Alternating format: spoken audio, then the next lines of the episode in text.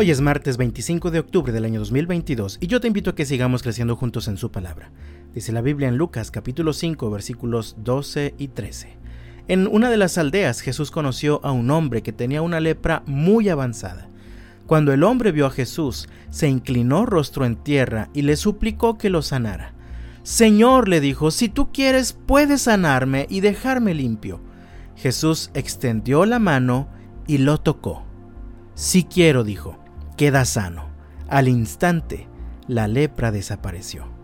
La lepra es una enfermedad terrible y en el tiempo de Jesús, los leprosos, además de ser considerados enfermos contagiosos, eran considerados personas inmundas, pecadores, en fin, detestables. Toda la gente los señalaba, casi todas las personas se alejaban de ellos.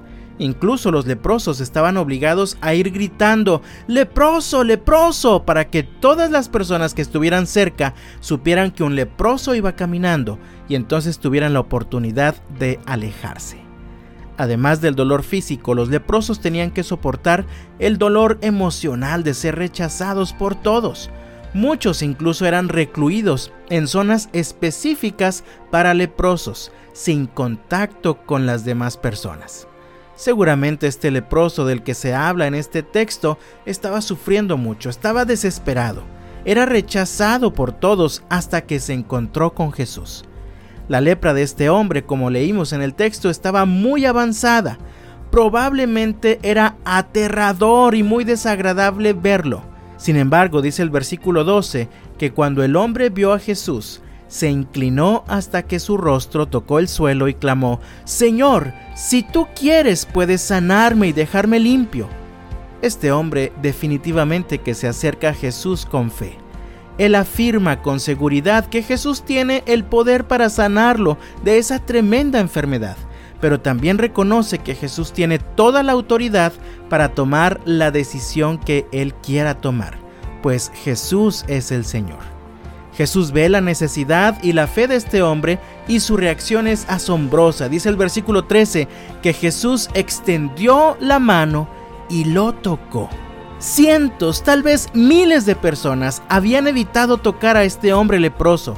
Sin embargo, Jesús, el Hijo de Dios, quien tiene el poder y toda la autoridad para decidir sanarlo, decide tocarlo y luego le dice, sí quiero, queda sano. Tal vez hubiera sido suficiente con que Jesús le dijera, sí, está bien, vas a sanar.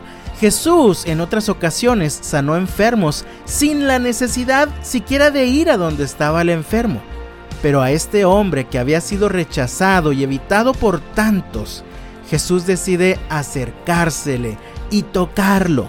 Jesús decide mostrarle sincera y profunda compasión y aceptación. Me puedo imaginar la cara de los que estaban cerca al ver a Jesús tocar a ese hombre. Tal vez alguien pensó, Jesús, ¿no sabes que es peligroso que lo toques? ¿Cómo te rebajas a tocar a alguien inmundo? Pues el texto bíblico dice que como resultado de todo esto, al instante la lepra desapareció. Y es que es fácil querer inventar excusas en este asunto. Por ejemplo, he escuchado cosas como, es que Jesús era el Hijo de Dios, él sabía que no podía enfermarse, por eso lo tocó. Sin embargo, la Biblia nos enseña que Jesús fue un ser humano completamente igual a nosotros, con un cuerpo que funcionaba exactamente igual al nuestro. Esto lo hacía susceptible a virus, a enfermedades, igual que nosotros. Sin embargo, Jesús decidió tocar a este hombre leproso para sanar. Así que esta mañana quiero invitarte a reflexionar en lo siguiente. En primer lugar, ¿cuáles son las barreras que te impiden acercarte y tratar con amor y compasión a los que te rodean y que tú sabes que están viviendo en necesidad? ¿Qué puedes hacer para que estas barreras sean derribadas? En segundo lugar, ¿te pareces de alguna forma a este hombre que Jesús sanó de una lepra muy avanzada? Tal vez estás luchando con alguna enfermedad dolorosa o angustiante. Tal vez estás enfrentando el rechazo de los que te rodean. Tal vez porque has sido hecho a un lado muchas veces.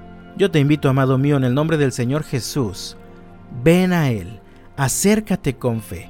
Reconoce que Jesús es el Señor y que Él tiene toda la autoridad para decidir ayudarte. Acércate con humildad, pues la palabra de Dios afirma en el Salmo 51, versículos 16 y 17, tú no deseas sacrificios, de lo contrario, te ofrecería uno. Tampoco quieres una ofrenda quemada. El sacrificio que sí deseas es un espíritu quebrantado. Tú no rechazarás un corazón arrepentido y quebrantado, oh Dios.